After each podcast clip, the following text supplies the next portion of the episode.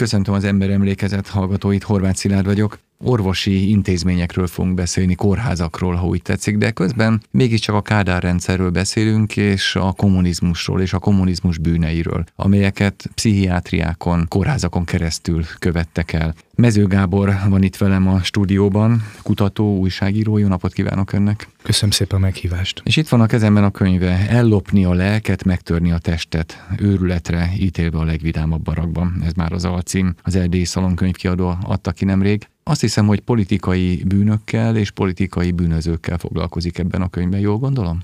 Egészen jól. Azt a területet próbáltam körüljárni a könyvben, ami továbbra is tabu téma, egy tabusított terület, a politikai pszichiátria témakörét, hogy egyáltalán létezette Magyarországon, és a létezett, akkor milyen mértékben létezett, hány emberrel kapcsolatban használhatták, és miért lett elhallgatva. Létezette? Ez így kérdés lehet ma, hogy létezette, hiszen ennek a politikai pszichiátriának túlélői vannak, mint például Pák Tibor, aki még ma is él a felvételünk pillanatában is, és átélt ennek az összes poklát.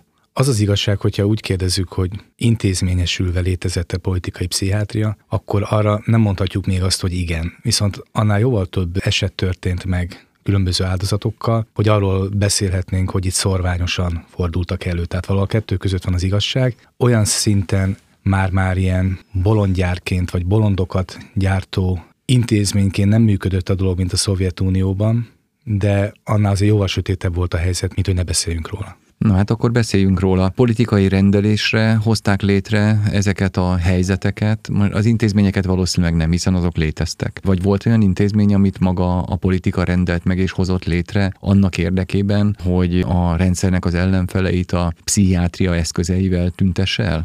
Magyarországon nem tudunk olyan intézményről, és szerintem nem is létezett, mert hogyha létezett volna, szerintem tudnánk, amit direkt erre a célra hoztak létre. A Szovjetunióban ez teljesen máshogy volt. Magyarországról annyit tudunk, hogy bizonyos embereket nyilvánvalóan politikai okokból gyógykezelésre ítéltek, úgynevezett gyógykezelésre. Tényleg a legismertebb példa Pák Tibor, akit végül is elektrosokkal próbáltak jobb belátásra bírni, már amennyiben az volt a jobb belátás, hogy a saját jogaitól álljon el, és ne hangoztassa de rajta kívül azért elég sok emberről tudunk már, akiket hasonlóan próbáltak megtörni. Igaz, hogy nagyon nehéz a kutatás. A könyvemben is hangsúlyozom, hogy nagyon sok embert egyszerűen kitöröltek a történelemből ebből a szemszögből, és lehet, hogy már sohasem fogjuk megtudni, hogy miért és mit műveltek velük. Úgy működött a rendszer ebből a szempontból, hogy bekerült valaki valahogyan a rendszer látókörébe, már mondjuk súlyosabb fokon, tehát mondjuk börtönbe, vagy előzetesbe, vagy valahogy így, tehát mindenképpen fogságba kellett kerülnie, és akkor ezután vitték ilyen intézményekbe?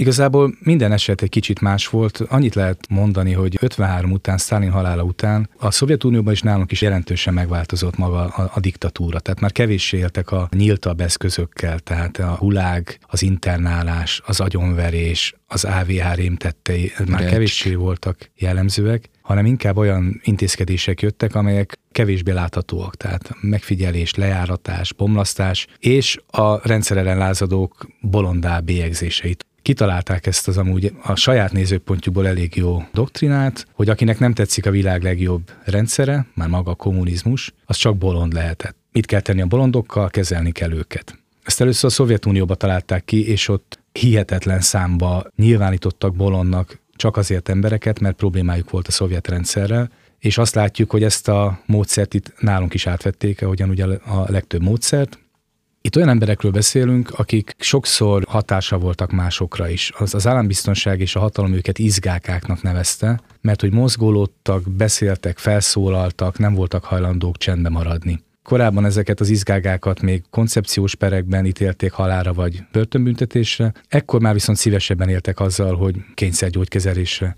ítéljék őket, vagy intézetre próbálják elsüllyeszteni. Volt szovjet minta?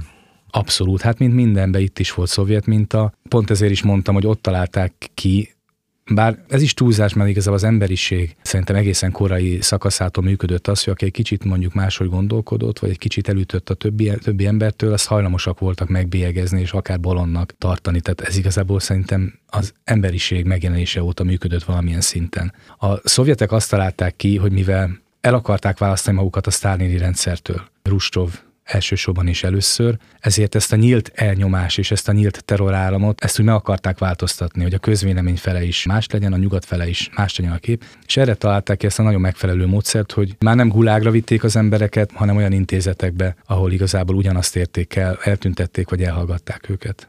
Hogy alakul ki ez a rendszer Magyarországon? Tudjuk ennek valamilyen nyomait felfedezni? Mert ha jól értem, akkor ez olyan történet, amelynek nem sok dokumentuma maradt, még az állambiztonsági rendszeren belül sem. Azért nehéz tényleg az egész kutatás, mert a pszichiátriai korlapok és korrajzok és a többi dokumentum, ezek igazából eltűntek, megsemmisültek. Abból az irányból kutathatatlannak nevezhetném ezt a területet. Viszont egyébként a levéltári források bár nyilvánvalóan hiányosak, de mégis nagyon fontos fogódzót adnak nekünk. Nem beszélve az orál historiról, tehát a visszaemlékezésekről, az áldozatoknak a naplóiról, írásairól, megnyilatkozásairól. Ebből azért egyébként össze lehet rakni különböző ügyeket. 7-8-9 történetet tudtam úgy igazán összerakni, Ennél azért lehetne jóval többet is, de hogy ezeket lehetett úgy rendesen körüljárni. Tehát igen, ez egy elég nehezen kutatható, de kutatható terület. Tehát csak bíztatni tudom a többieket, hogy folytassák és próbálják. Most 2021 év végén beszélünk. Pák Tibor bácsiról tudok, aki életben van az ön könyvének szereplői közül. Más is életben van még? Vélelmezhetem, hogy egyrészt igen. A könyvem szereplői közül egyről gondolom, hogy talán még életben lehet, Egyébként az ő történet elég érdekes, mert ez már 80-as években történt. Egy tanársegédről van szó, aki igazából semmi más nem csinált, mint mások Budapesten röplapozott röpiratot gyártott, csak vele teljesen máshogy bántak el mondjuk, mint a budapesti szamizatosokkal. Először is a rendőrség letartóztatta, összeverték, és utána levitték egy vidéki intézménybe, ahol a legdurvább kezelésekkel tehát nem is azt mondom, hogy élő halottá tették, de nagyon-nagyon megtörték.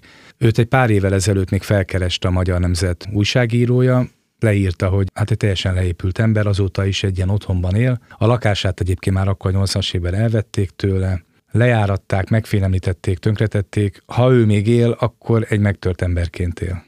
Tehát már nem önmaga. Ezért is van egyébként a könyvemnek a címébe az ellopni a lelket, megtörni a testet, mert hogy egyrészt ugye megtörni próbálták fizikai eszközökkel ezeket az embereket, itt a lehető legbrutálisabb eszközökkel is, elektrosok, a szovjet módszereket most ne is említsük, mert azok tényleg olyanok, amiket így felidézni is nehezen idéz föl az ember, de a lelküket is megpróbálták ellopni, Pák Tibor bácsi történetét elmondanám?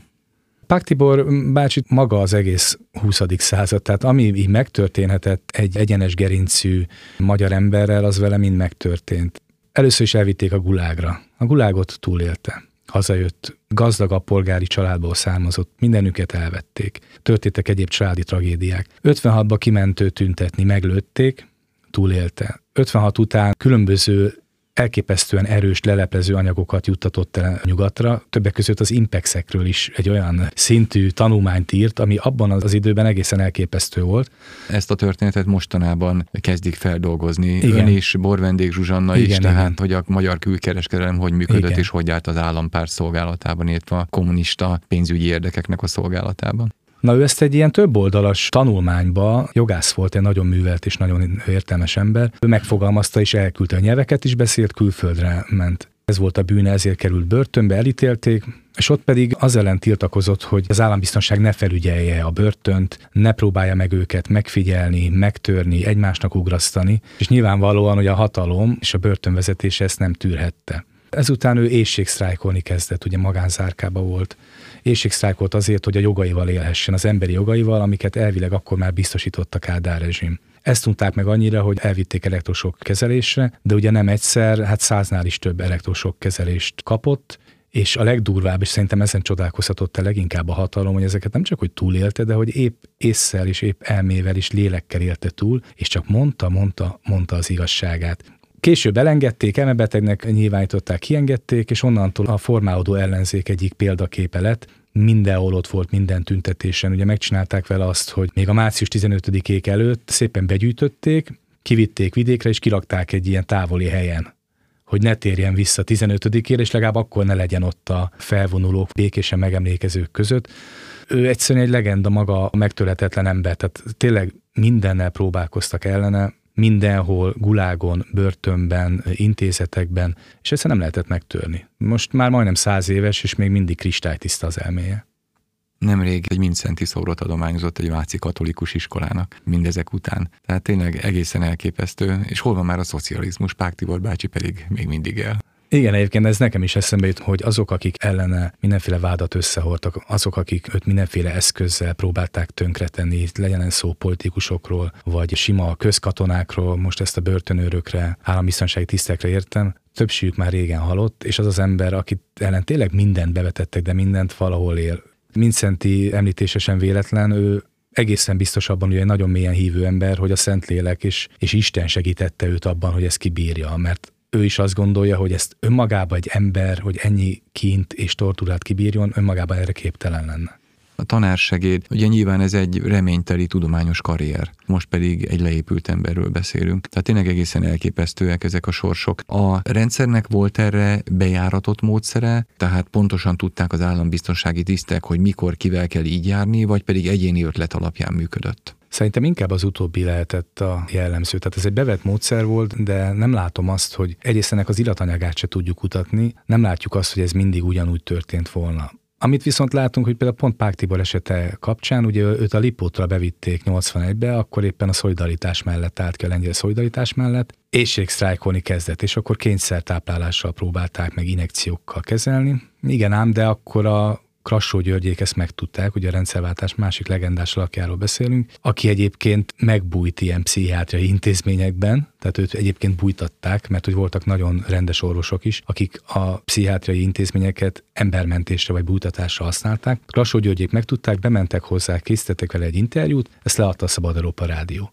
óriási botrány volt, és ezzel kapcsolatos dossziéba, ami egy ügynök dossziéja, kiderül, hogy az állambiztonság rögtön szól az intézetet vezető főorvosnak, tehát a Lipót igazgatójának, hogy engedjék el azonnal a pákot, mert hogy ebből hatalmas nagy balhélet, engedjék most már ki. Az elejét nem látjuk, de elég nyilvánvalóan látjuk, hogy ugyanúgy volt akkor egy ilyen előzetes utasítás is, hogy most bevisszük a Pák Tibort, és akkor kezeljétek valahogy. Mennyire voltak ebben benne az orvosok, intézményigazgatók? Nagyon nehezen elképzelhető, hogy ne legyenek benne valakik legalábbis közülük. Ennek köszönhető az, hogy ez a téma továbbra is tabu, ugyanis azért a pszichiátria és ez a szakma azért egy elég zárt, kicsi szakma, és bizony nagyon sokan benne voltak, és a lehetőleg sötétebb dolgokat elkövették. Például említettük a tanácsegédet, az őt kezelő orvos ma magánpraxisa van. Hajaszála nem görbült, róla lehet tudni, és ezért nem is lehet mindenkit egy kalap alá venni, hogy ápolónők hagyták őt ott, mert annyira kegyetlen volt. Ugye egyrészt nem lehet mindenkit egy kalap alá venni, Másrészt viszont ezt a hallgatást ezt valahogy meg kéne törni, tehát magának a pszichiátriai szakmának, és talán a pszichológusoknak is, ami nyilvánvalóan egy más szakma, de lehet, hogy őket kicsit így máshogy tudnának erre ránézni, foglalkozni kéne vele. Voltak olyan emberek, mondjuk Bálint István, az AVH pszichiáter főtisztje, aki mindenbe tényleg részt vett volt, hogy a Janikovszki Béla szintén AVH-s ezredes feleségét Lipótra volt feleségét beutalták. Volt, hogy egy más asszony beutaltak csak azért, mert írt egy tiltakozó levelet. Róla és más emberekről tudjuk, hogy mindenre kaphatóak voltak. Viszont Hajcsemil és más pszichiáterek meg pont embermentők voltak. Tehát Hajcsemil az 56-os forradalom után több forradalmát rejtegetett a Robert Károly kórházba, amiért nagyon durván megüthette volna a bokáját. De tudunk olyan pszichiáterről is, aki szintén embert mentett, zseniális költőt szerepel a könyvemben Derzsi Sándort, aki teljesen tönkretettek. Inta pusztán rejtegette őt, és egy jelentés szerint azt mondta, hogy ha őt kiengedi a civil életbe, a valódi, a kinti Magyarországba, akkor ott kint meg fogják ölni azokért, amiket mond. Egyébként semmi más nem mondott el, csak leleplezte a kommunizmus bűneit. Tehát Hajcsemilt és ezt a bizonyos pszichiátert, Goldschmidtet teljesen máshogy kell kezelnünk, mert ők embermentők voltak, még akkor is, ha ennek megvolt az ára, mert Goldschmidtet éppen ezekért a dolgaiért beszervezték nem önként jelentkezett ügynöknek, kényszerítették, de pont azért, mert azzal tudták zsarolni, hogy embereket mentett. Nem fekete-fehér ugye itt se a kép, de és pont ezért kéne tisztába tenni, mert itt voltak nagyon tisztességes orvosok, akik nemet mondtak erre, és nem vettek részt ebbe a játszmába, ápolók és ápolónők, stb. ugyanúgy. Voltak viszont olyan emberek, akik mindenbe kiszolgálták a hatalmat. Nézzük meg egy kicsit közelebbről ezt a Janikovszki ügyet. Talán érdemes, hiszen gyerekkönyvek írójáról van szó, amikor Janikovszki Éváról beszélünk. Ugye ő Janikovszki Bélának a felesége volt. Janikovszki Béla adta neki a Janikovszki igen, előnevet. De előtte volt Janikovszki Bélának egy másik felesége, egy első felesége, és annak a története van benne a könyvbe, ha jól értem. A könyvbe igazából csak érintőlegesen, mert erről már korábban írtam tanulmányt, és csináltunk egy filmet a Levelek a bolondok házából, ami erről szólt. A könyvben igazából megemlítem, Azért érdekes ez a történet, mert Janikovszki Bélának az első felesége egy kommunista mozgalmi asszony volt, Janikovszki Bélával együtt így ismerkedtek meg a mozgalomba. Lett egy közös gyerekük, de hát minden valószínűség szerint szerelem már nem volt a dologban, és Janikovszki Béla egyszer elhagyta az asszonyt. A közös gyerekük asszonynál maradt, Etelkánál, a vezeték nevét azt direkt nem is mondom ki, mert ő abszolút egy áldozat volt, és nem hiszem, hogy így közszereplő szeretne lenni akkor Janikoszki Béla egyre magasabbra került már az AVH-nál, és Etelka eléggé keveselte a gyerektartását, tényleg iszonyatosan alacsony összeget kapott. Elkezdte kérni, ezt emelje meg. Janikovszki Béla ezt megunta, és a Péter Gáborékkal az AVH két emberével elraboltatták a fiút, onnantól kezdve már nála volt. Akkor Szentséten asszony ezért is próbált tiltakozni, ráadásul jó kapcsolatai voltak, tehát kommunista káderekhez is jelezte ezt a kérdést, ez visszajutott az AVH-hoz, ami nagyon kellemetlen volt, hogy mi történik itt. Legfontosabb perek idején, amikor a munkáról lenne szó, akkor ilyen magánügyi botrány, az csak zavart kelt, ekkor eldöntötték, hogy a feleséget beszállítják Lipótra. Bálint István, ez a pszichiáter tiszt intézte elő, szépen beutalta Lipótra ezt az asszonyt, aki a szerencsére ott találkozott egy emberséges orvossal és ápolóval, nem tudjuk pontosan, hogy ki segített neki, de valaki segített kiutatni az ő leveleit onnan. Én ezeket a leveleket olvastam el, és annyira megrázó levelek voltak, ezeket ilyen könyvcetlikre írták rá, hogy gondoltam, hogy ezzel a témával foglalkoznom kell. Kinek küldte ezeket a leveleket? Ismerőseinek küldte, akik szintén a kommunista mozgalomba tartoztak, illetve egy olyan kádernek, akin keresztül mi magához Biszku Bélához is eljutott az ügy, tehát tényleg egészen magasra. Hogy maradtak meg ezek a levelek? Ezek úgy maradtak meg, hogy amikor az AVH-t lefejezték, Péter Gáborékat, akkor ugye azokat az ügyeket vették, és csak azokat az ügyeket vették náluk elő, amikor kommunista elvtársakat is börtönre vagy halára ítéltek, és Janikovszki Bélánál, illetve a Péter Gábornál előjött ez az ügy, hogy hát ők mégiscsak bolondok házába záratták ugye az ex-feleséget, és ennek köszönhetően Janikovszki Béla dossziéjában benne vannak ezek a levelek. Ugye jellemző egyébként, hogy utána rehabilitálták ez alól is, de az asszonyt végül is kiengedték. Csak ugye a könyvbe is felteszem a kérdést, hogy ez az asszony Etelka közepesen befolyásos kommunista kiskáder volt, de nagyon-nagyon jó kapcsolatokkal. Ezáltal el tudta azt azért érni, hogy a pártérdek talán fölülírja az AVH-s érdeket, és kiengedjék. Egyébként azzal a megegyezéssel, hogy megígérte, hogy ő lemond a gyerekről. Ezt ne hallgassuk el, mert nem egy apró dologról van szó. Csak fölteszem a kérdést a könyvemben, hogy mi történt azokkal, akik egy nem voltak kommunisták, vagy antikommunisták voltak. Hát nekik egy ilyen rendszerben mennyi esélyük lehetett kikerülni, szerintem nagyjából nulla.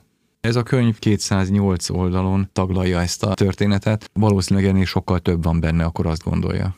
Ez egy nagyon nehezen kutatható terület, több van benne, nagyon izgalmas, és valahol nagyon felemelő ez az egész téma, mert amikor gondolkodtam, hogy miért bírtam ki ezt a pokolra szállást, mert ezzel a témával egy kicsit leszálltam a pokolra, ráadásul az őrület poklába, Utána gondolkodtam azon, hogy ezt a pokora szállást hogyan bírtam ki, vagy miért nem lett olyan sötét a könyv, mert ez a könyv igazából nem teljesen sötét. És azért nem lett sötét, mert tele van hősökkel, tehát olyan emberekkel, akik így nem adták föl magukat, és nem csak akkor nem adták föl magukat, amikor a legrémesebb körülmények között, a legnagyobb fenyegetések mellett, a legcsábítóbb hangok közben sem adták föl magukat, hanem mindvégig megmaradtak embernek. És én igazából nekik is ajánlottam ezt a könyvet, nekik és azoknak a hősöknek és áldozatoknak, akiknek a nevét sem ismerjük, mert egyszerűen nem maradt fel róluk semmi.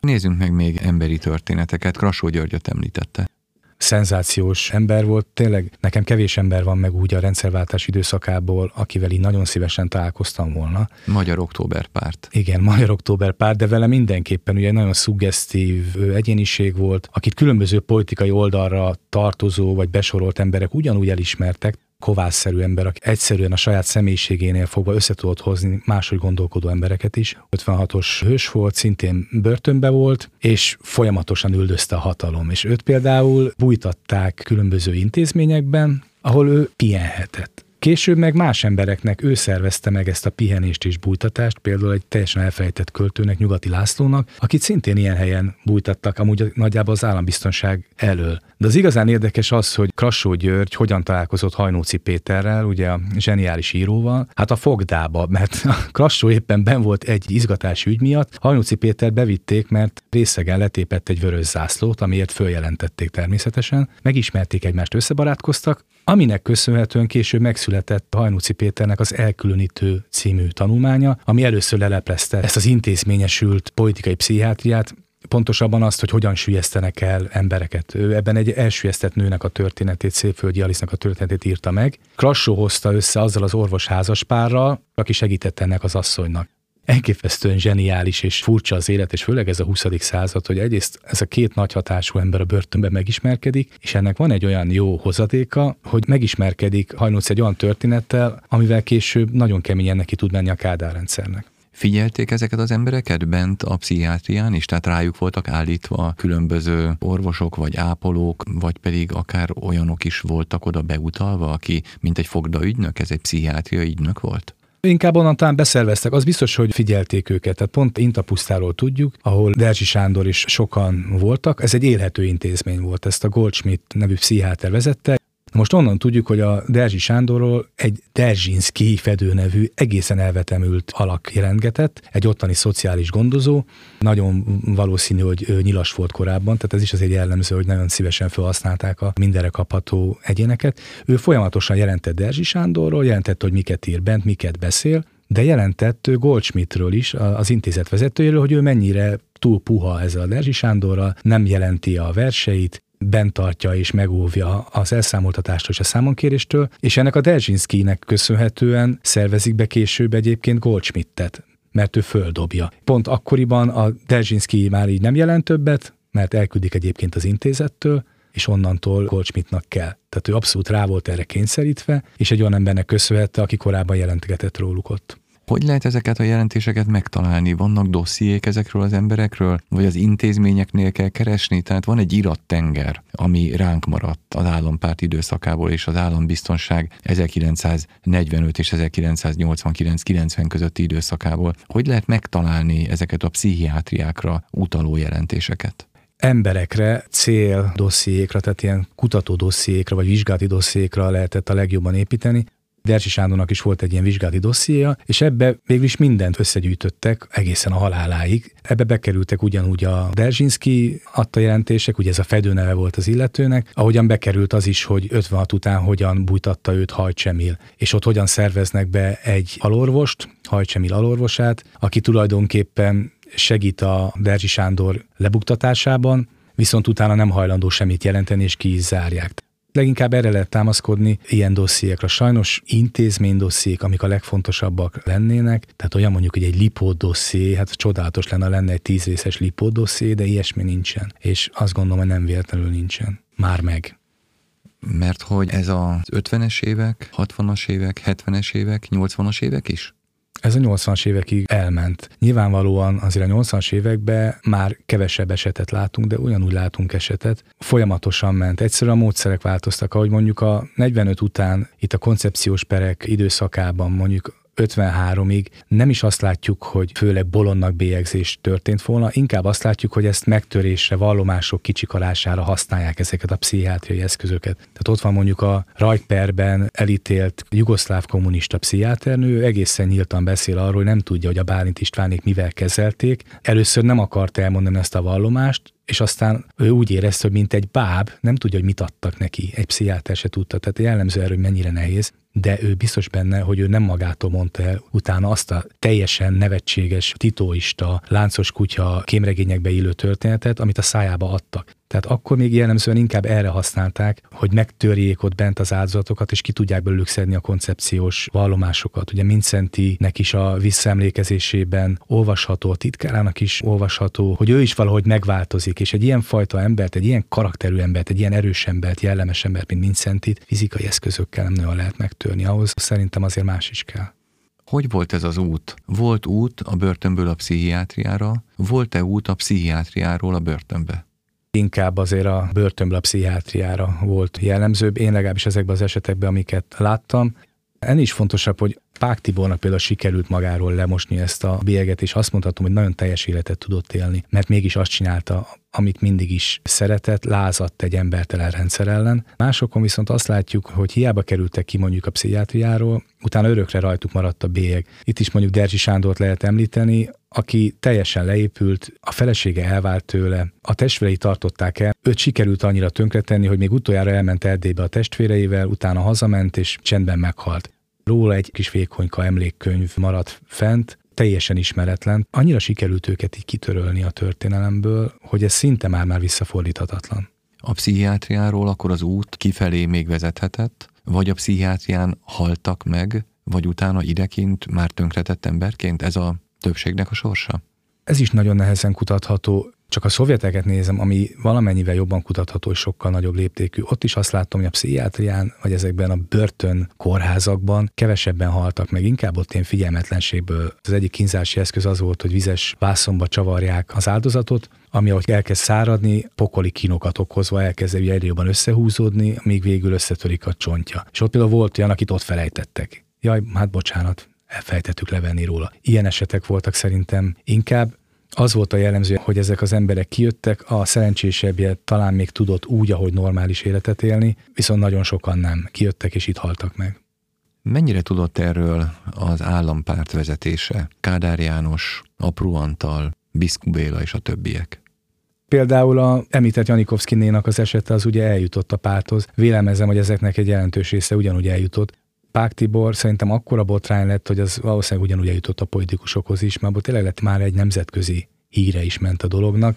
Nem tudom, hogy mennyire fontos ez, hogy tudták-e vagy nem. Valószínűleg, hogyha tudják, egyáltalán nem érdekelte volna őket, hiszen a párt és a kommunizmus ellenségére van szó. Ugyanezek az emberek, tehát Kádáról, Biszkuról beszélünk, akik simán ugye agyonlőttek, kivégeztek embereket csak azért, mert a kommunizmus ellen voltak. Nem hiszem, hogy nekik ez nagy lelkismert furdás jelentett volna, hogy valakit őrültnek, bélyegeznek ezért. Nekik inkább ez igazából egy hasznos dolog volt, mert hogyha ezeket az embereket nem börtönre ítélik, nem koncepciós perbe ítélik el, hanem bolondnak bélyegzik, az sokkal kevésbé látja mondjuk az a nyugat, vagy az a nyugati közvélemény, akinek viszont a bizalmára egyre inkább szüksége volt ugye a kádári rezsimnek. Tehát ez egy lehetőség arra, hogy mondjuk azt lehessen mondani, hogy Magyarországon nincsenek politikai foglyok, ellenben a pszichiátrián még ott vannak páran, de az egy másik kategória, és arról nem beszélünk.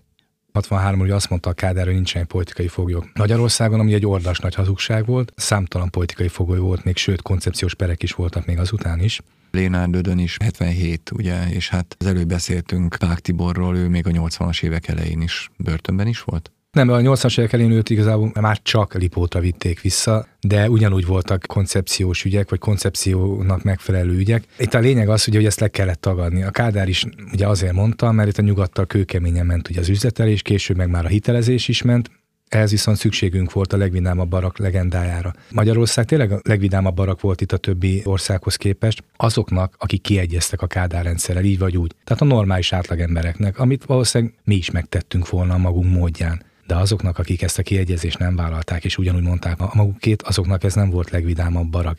És amikor ez kiderült, pont ezért volt fontos a 81-es Pák Tibor ügy, azért volt ebből hatalmas balé, mert akkor már Magyarországnak jó híre volt, hogy ez az élhető szocializmus. És akkor hirtelen lerepleződött ez az egész, hogy a látszat szerint az, annak, aki velünk van, annak ez a maga módján egy élhető szocializmus, de annak, aki nincs velünk, és ezt nyíltan hangoztatja, annak viszont nem.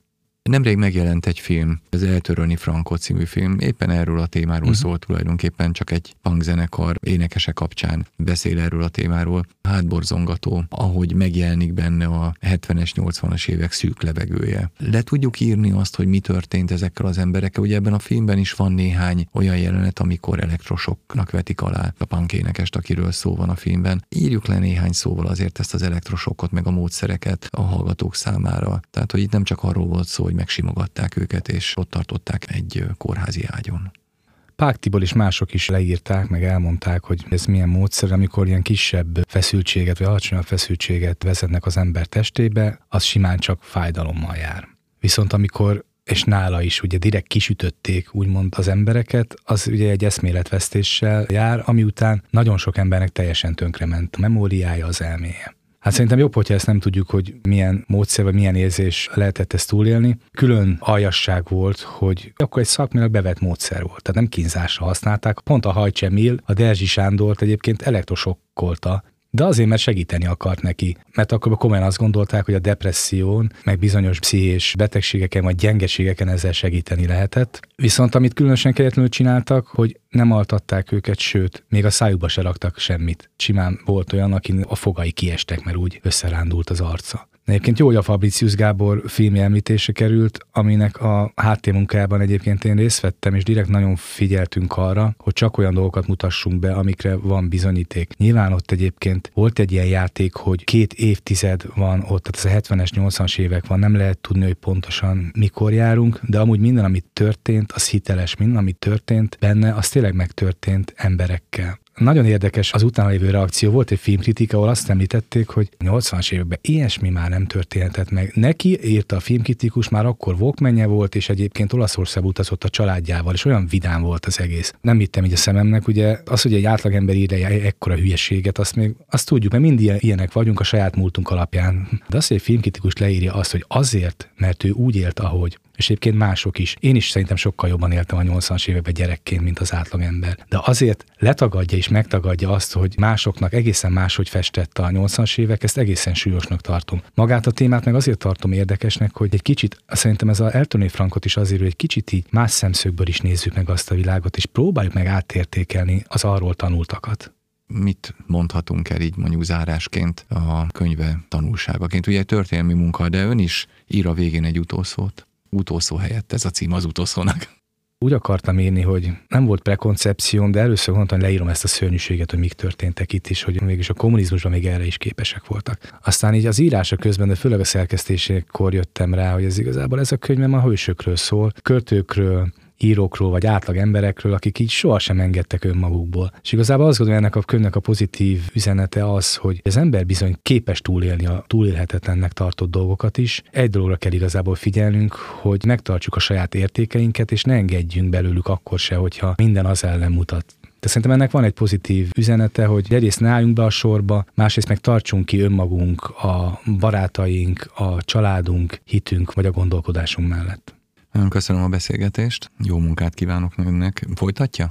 Ezt a területet most szerintem így elengedem magamtól egy időre. Egyébként muszáj vagyok folytatni, mert hogy nagyon sokan jelentkeznek, pszichológus is jelentkezett, hogy milyen jó, hogy megírtam ezt a könyvet, áldozatok is jelentkeztek, tehát valamilyen szinten biztos, hogy folytatom, de úgy érzem, most egy kicsit el kell engednem magamtól. Tényleg egy ilyen könyvnek a megírása hát belőlem is elvet valamit, még akkor is, hogyha egy vissza is adott. Most a következő nagyobb munkám az egy hasonlóan, és hogy nagyon idézőjelbe mondom, vidám feladat lesz a délvidéki magyarság elleni 44-45 telén történt vérengzésről fogok írni egymás mellett két ilyen témára, az már szerintem nekem is tényleg ellopná a lelkemet mindegyik olyan, aminek a történelmkönyveinkben a helye. És ahogy ez nem volt benne, amiről most beszéltünk, ugyan 44 délvidék az is a legutóbbi évekig nem volt benne. Érdemes megírni ezeket a könyveket. Nagyon szépen köszönöm önnek a beszélgetést, kedves hallgatóink. Az Ember Emlékezet mai adásában a Kádárkorról beszélgettünk, pszichiátriáról, kórházakról, valójában úgy tetszik börtönökről, az idézőjeles legvidámabb barakról, Mező Gábor kutatóval, újságíróval, aki a témát feldolgozta, és megjelentette az Ellopni a lelket, megtörni a testet című könyvét erről a témáról. Köszönöm a figyelmüket, Horváth Szilárdot hallották.